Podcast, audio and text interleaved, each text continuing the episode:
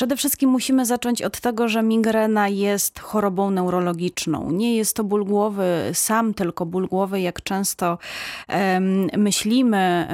Jest to choroba neurologiczna, um, najstarsza w ogóle chyba opisywana w neurologii um, i najczęstsza na świecie. Um, wydaje się, że w Polsce na tą chorobę choruje około trzy i pół miliona osób. Jest to ogromna liczba. Um, I tak jak mówię, jest to choroba, a więc nie tylko ból głowy. Pacjent cierpi na pewien zespół objawów, czyli na wszystkie dolegliwości, które dzieją się już przed bólem głowy.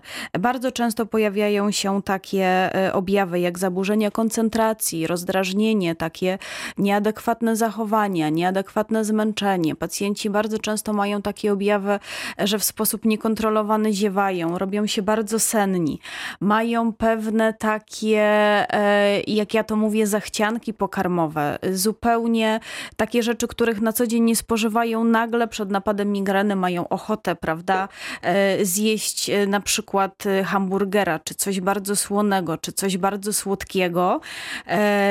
I potem dopiero pojawia się ból głowy. Przed tym bólem głowy oni już funkcjonują dużo gorzej, czują się po prostu źle.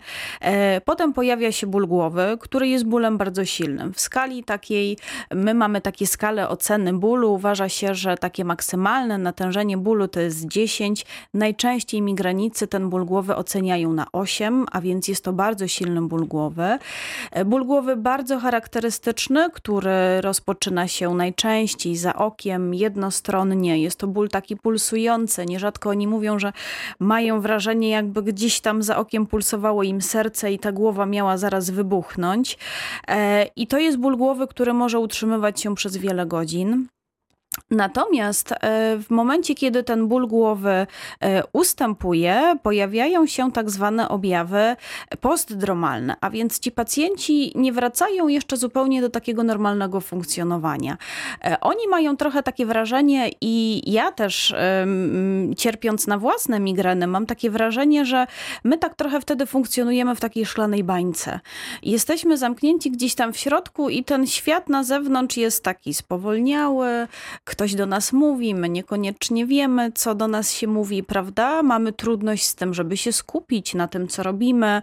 Mamy takie wrażenie, że tą głowę ktoś nam gdzieś tam skopał i ona jest dalej taka poobijana i taka byle jaka. I cały ten napad migreny może trwać nawet siedemdziesiąt dwie godziny. Przez te siedemdziesiąt dwie godziny pacjent w zasadzie jest zupełnie wyłączony z takiego normalnego funkcjonowania. Zacznijmy od pierwszych symptomów. Kiedy one mogą się pojawić? W jakim wieku? Przede wszystkim należy tutaj powiedzieć, że migrena jest chorobą genetycznie uwarunkowaną. Jaki jest dokładnie, jaki jest dokładnie patomechanizm powstawania tej choroby, nie wiemy. Natomiast... Czyli jeżeli będę grzeczna i będę się dobrze prowadzić, to też mogę mieć migrenę? Yy, yy, tak. Dokładnie tak. Generalnie zawsze mówię pacjentom, że po prostu z migreną jest tak, że kto ma na nią zachorować, bo ma to zapisane w genach, to na nią zachoruje. Bardzo często pacjenci obciążeni migreną na nic więcej nie chorują i, i mają to szczęście, nieszczęście, że tylko migrena im doskwiera. Migrena jest chorobą genetyczną, tak jak już powiedziałam, i taki szczyt zachorowania na nią to jest wiek pomiędzy dwudziestym piątym a trzydziestym piątym rokiem życia. A więc taki, taki okres w życiu takiej naszej największej aktywności zawodowej, społecznej, rodzinnej. Czyli można przeżyć te dwadzieścia parę lat i nie wiedzieć w ogóle, że jest się, chyba że mama, tata i babcia też chorowali. Dokładnie to tak można może się być. Spodziewać. Tak może być. Czasami dzieci mają pewne, pewne symptomy, objawy, które mogą zwiastować to, że kiedyś w przyszłości pojawi się u nich migrena. U dzieci bardzo często, bardzo często występuje tak zwana migrena brzuszna, a więc a dzieci, dzieci niekoniecznie mają bóle głowy, mają po prostu bóle brzucha. Takie bardzo silne, nasilające się pod wpływem stresu, emocji, takie napadowe bóle brzucha, które bardzo często są są diagnozowane w wieku dziecięcym, nie udaje się odnaleźć przyczyny i potem jak takie dziecko staje się dorosłym, zaczyna się taka klasyczna migrena. I my patrząc wstecz wiemy, że być może to było to. Częściej mężczyźni czy kobiety? Zdecydowanie częściej kobiety. Uważa się, że nawet czterokrotnie, ale mężczyźni również. I te pierwsze objawy, takie początki, takie symptomy, takie zwiastuny. Z reguły ten początek jest dokładnie taki sam, jak i środek i koniec. To znaczy po prostu dostajemy napadu migreny, zaczyna nas boleć głowa. Nierzadko pacjenci przed bólem głowy doświadczają jeszcze tak zwanej aury migrenowej. Najczęstsza aura to jest tak zwana aura wzrokowa. Ona polega na tym, że na przykład przestajemy widzieć na jedno oko albo odcina nam na przykład pole widzenia w prawych czy w lewych połówkach widzenia.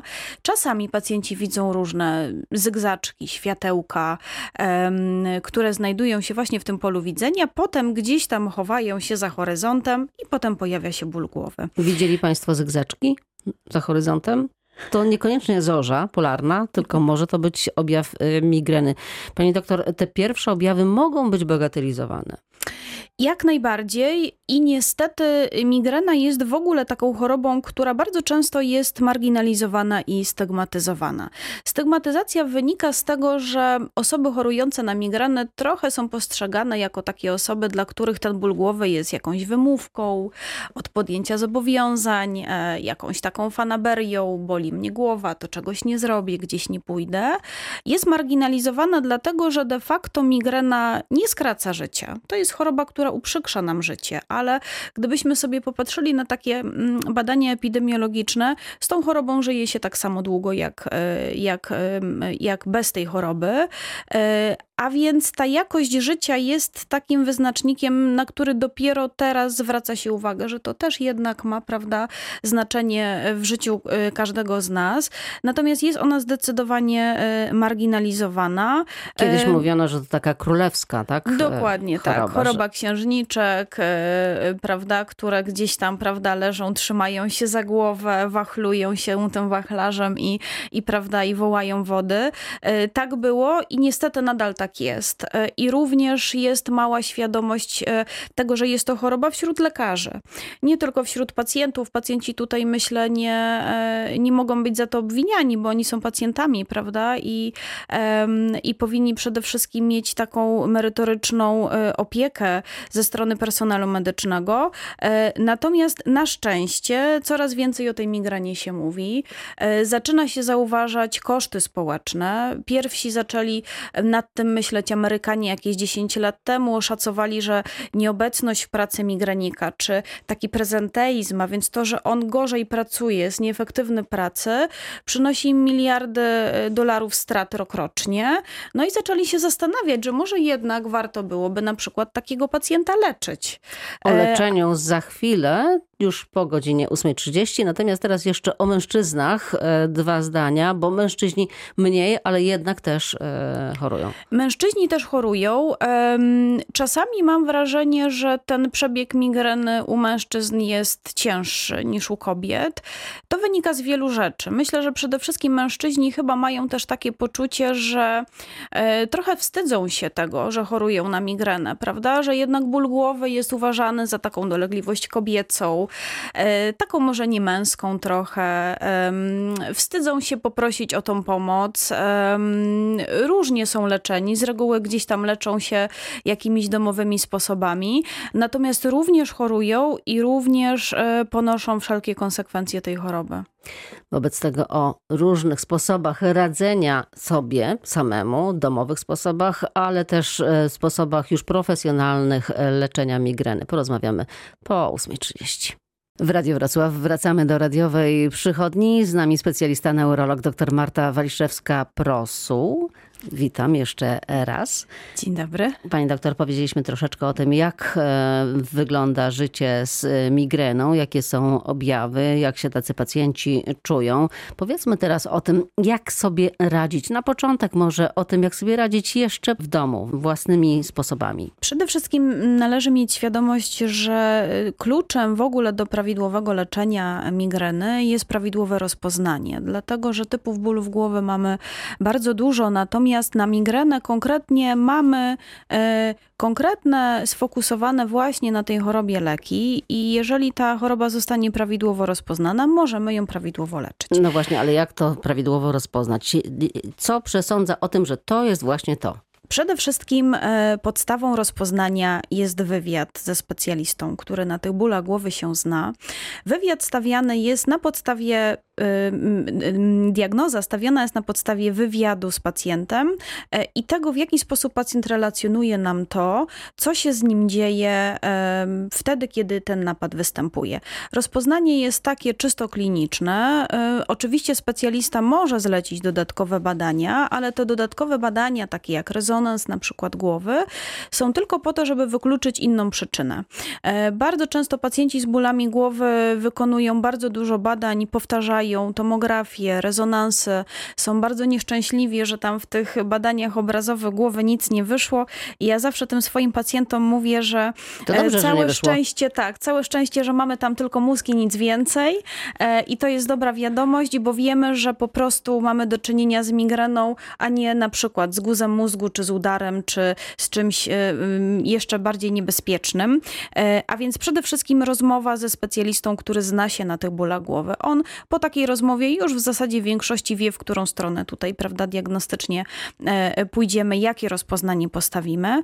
I teraz w momencie, kiedy rozpoznajemy u pacjenta migrenę, mamy w zasadzie dwie takie ścieżki postępowania. Po pierwsze, mamy możliwości, żeby skutecznie leczyć napad migreny. I tutaj ten napad, kiedy się pojawi, czyli kiedy ten pacjent już czuje, że zaczyna czuć się inaczej, że ten ból głowy przyjdzie, migranik z reguły tak ma. Ja tak mam i moi pacjenci też tak mają, że my z reguły wiemy, że ten napad bólu głowy wystąpi. My w większości jesteśmy meteoropatami, prawda? Jak zmienia się pogoda, to w zasadzie często ja jestem w stanie powiedzieć, że na przykład wieczorem będzie mróz albo będzie deszcz. Po prostu tak mamy, nasze mózgi trochę inaczej funkcjonują. Zostawimy Panią po wiadomościach, będzie prognoza pogody, to Pani po prostu... Wszystko powiemy. Natomiast w momencie, kiedy przewidujemy, że ten ból głowy wystąpi, w momencie, kiedy on od razu się pojawia, na samym początku, przyjmujemy lek przeciwbólowy, najczęściej taki lek właśnie dedykowany migrenie. Te leki to są leki z grupy tak zwanych tryptanów, opracowane właśnie po to, żeby przerywać ten napad. Nie czekamy, aż ten ból głowy przejdzie. Bardzo często obserwuję u pacjentów taką tendencję, że oni sobie tak myślą, a może tym razem nie będzie tak źle, prawda, schowam się gdzieś tam do ciemnego pokoju, zasłonię rolety, żaluzje, może jakoś tam przejdzie. Natomiast migrena w momencie, kiedy się rozkręci, to bardzo często jest już potem za późno, żeby jakoś reagować. I pacjenci trochę wpadają w taki wir takiego błędnego koła. Zaczynają przyjmować leki przeciwbólowe, one nie działają, a więc za chwilę przyjmują kolejny lek przeciwbólowy, potem kolejny, kolejny i generują sobie taką bardzo niebezpieczną rzecz, na którą też my zawsze bardzo zwracamy pacjentom uwagę, mianowicie polekowe bóle głowy. Bardzo często pacjent nie ma świadomości, że przyjmując duże ilości leków przeciwbólowych może wygenerować sobie ból głowy, że po prostu ta głowa boli nas od tego, że bierzemy dużo leków przeciwbólowych. Często bywa pewnie też tak, że zanim pojawi się ta diagnoza, to, to domowe właśnie sposoby tylko to pogłębiają i potem leczenie jest jeszcze trudniejsze. Na pewno... Yy, Jak, jak długo trwa to, to, zanim pacjenci są zdiagnozowani? Dobrze. Y- Trwa to długo. Myślę, że taka średnia, średni czas od wystąpienia objawów do pojawienia się właściwego rozpoznania to często są lata. Często jest też tak, że pacjenci gdzieś tam, mając świadomość tego, że jednak cierpią i te bóle głowy, prawda, im przeszkadzają w codziennym funkcjonowaniu, sami zaczynają gdzieś tam szukać, doszukiwać się. Często pacjent do mnie przychodzi i mówi: pani doktor, ja przychodzę z powodu migreny, poczytałem sobie, to wszystko pasuje. Ja wtedy już mam trochę łatwiej, prawda, bo, bo jakby mogę tylko to rozpoznanie zweryfikować.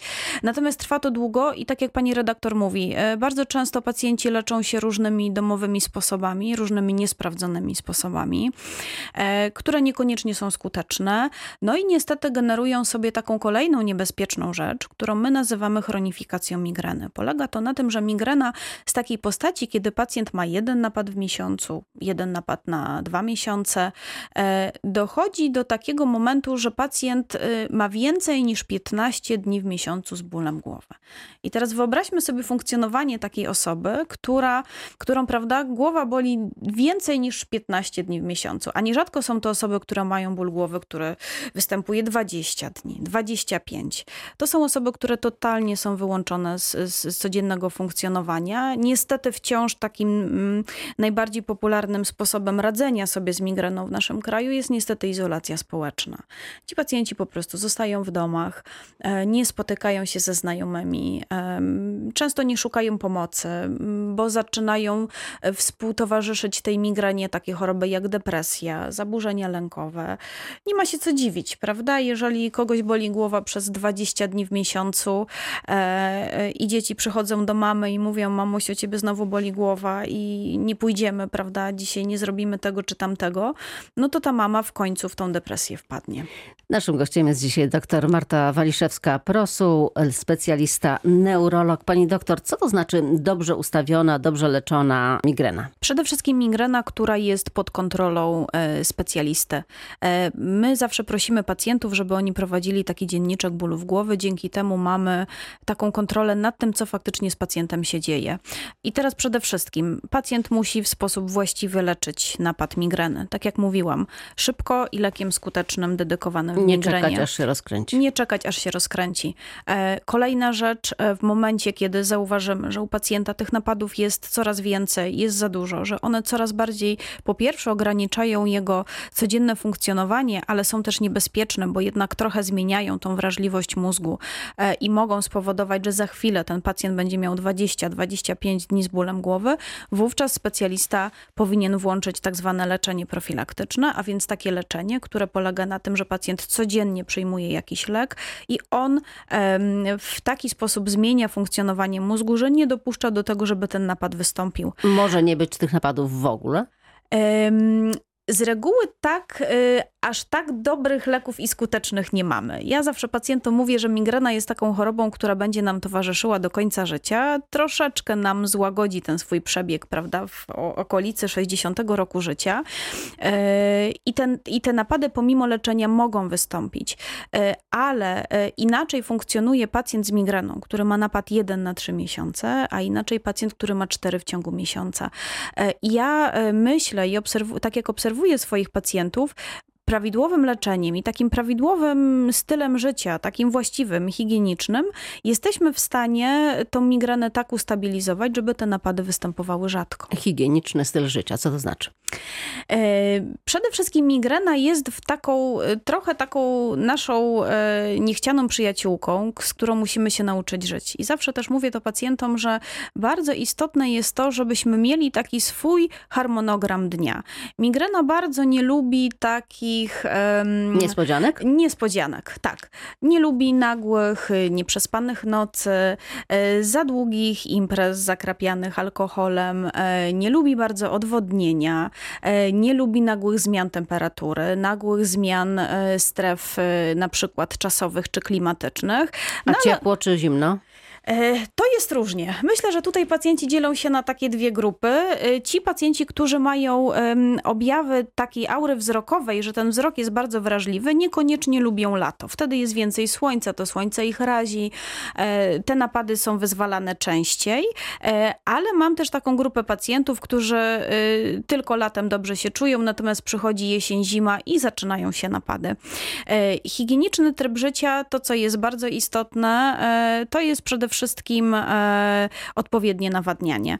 I ja zawsze swoim pacjentom powtarzam to jak mantrę, e, że nasz mózg w większości składa się z wody i zawieszony jest też w płynie. E, I teraz my wszyscy z reguły wiemy, że trzeba pić wodę, prawda? Mamy taką świadomość, że ta woda jest ważna. Natomiast z wykonaniem jest różnie. Wstajemy rano, wypijemy, wypijamy kawę, idziemy do pracy, no i potem gdzieś tam o tej siedemnastej nam się przypomina, że w zasadzie to niewiele się, prawda, wypiło w ciągu dnia tej wody. Natomiast nawodnienie jest ekstremalne, ekstremalnie ważne, takie regularne i przede wszystkim wodą. Bardzo często pacjenci chorujący na migrenę, stosując różne jakieś takie, prawda, metody domowe czy metody własne, uwielbiają pić różnego rodzaju napary, zioła, herbaty. Należy pamiętać, że, że to jest wszystko zdrowe i dla ludzi, natomiast de facto herbaty czy zioła niekoniecznie nas nawadniają. Ja czekam jeszcze na magiczną tableteczkę. Magiczna tableteczka. Ostatnie trzy cztery lata ogromny postęp, jeżeli chodzi o leczenie migreny. Myślę, że wszyscy neurolodzy czekali na to bardzo długo, żeby zdarzyło się to, co się właśnie zdarzyło. Pojawiły się nowe leki, które są dedykowane konkretnie migrenie. Dostępne są również w Polsce. To są takie leki z grupy przeciwciał monoklonalnych. Leki, które podawane są raz w miesiącu podskórnie i dedykowane są zarówno dla takiej migreny z rzadkimi napadami, jak i z, z, dla migreny z napadami częstymi. Dostępne, to znaczy, że refundowane? Niestety nie. Dostępne w tak zwanych programach lekowych. Specjaliści, którzy zajmują się migreną, mogą takich pacjentów do takich programów lekowych wciągnąć.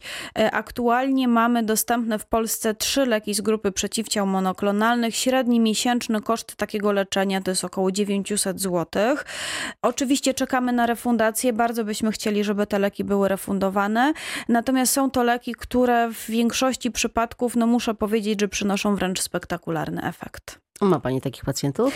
Mam takich pacjentów i, i moja rekordzistka, um, kiedy po raz pierwszy do mnie przyszła, um, prezentowała taką migrenę um, nie, nie reagującą w zasadzie na żadne leczenie, dwadzieścia osiem dni z bólem głowy, zupełnie niefunkcjonująca społecznie.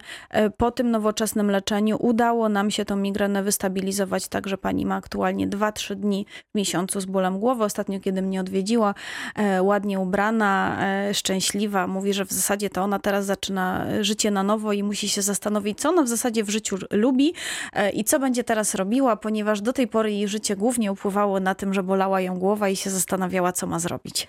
O badaniach, które prowadzicie na Uniwersytecie Medycznym, w Uniwersyteckim Szpitalu Klinicznym. Jeszcze za chwilę kilka słów. Istnieją leki, które są skuteczne, które mogą skutecznie leczyć, natomiast rzeczywiście trzeba znaleźć się w specjalnym programie, bo nie są refundowane.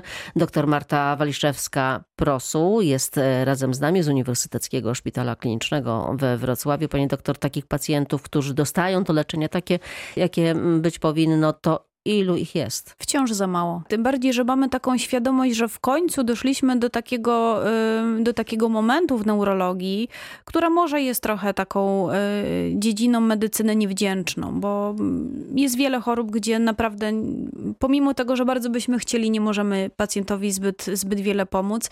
Natomiast tu możemy faktycznie realnie pomóc. I tak jak mówię, doszliśmy do takiego momentu i bardzo byśmy chcieli, żeby, żeby pacjenci mogli skorzystać z tego, co stworzyła dla nich nauka po prostu. Robicie badania?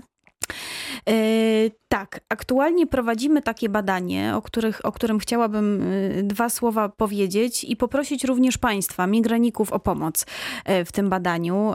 Yy, ogólnopolskie badanie naukowe polegające na tym, że mamy ogromną prośbę o wypełnienie ankiety. Ankiety, która, yy, która dotyczy tego, jakie problemy na co dzień mają pacjenci z migreną, w szczególności w takim kontekście dostępu do nowoczesnego leczenia przeciwmigrenowego.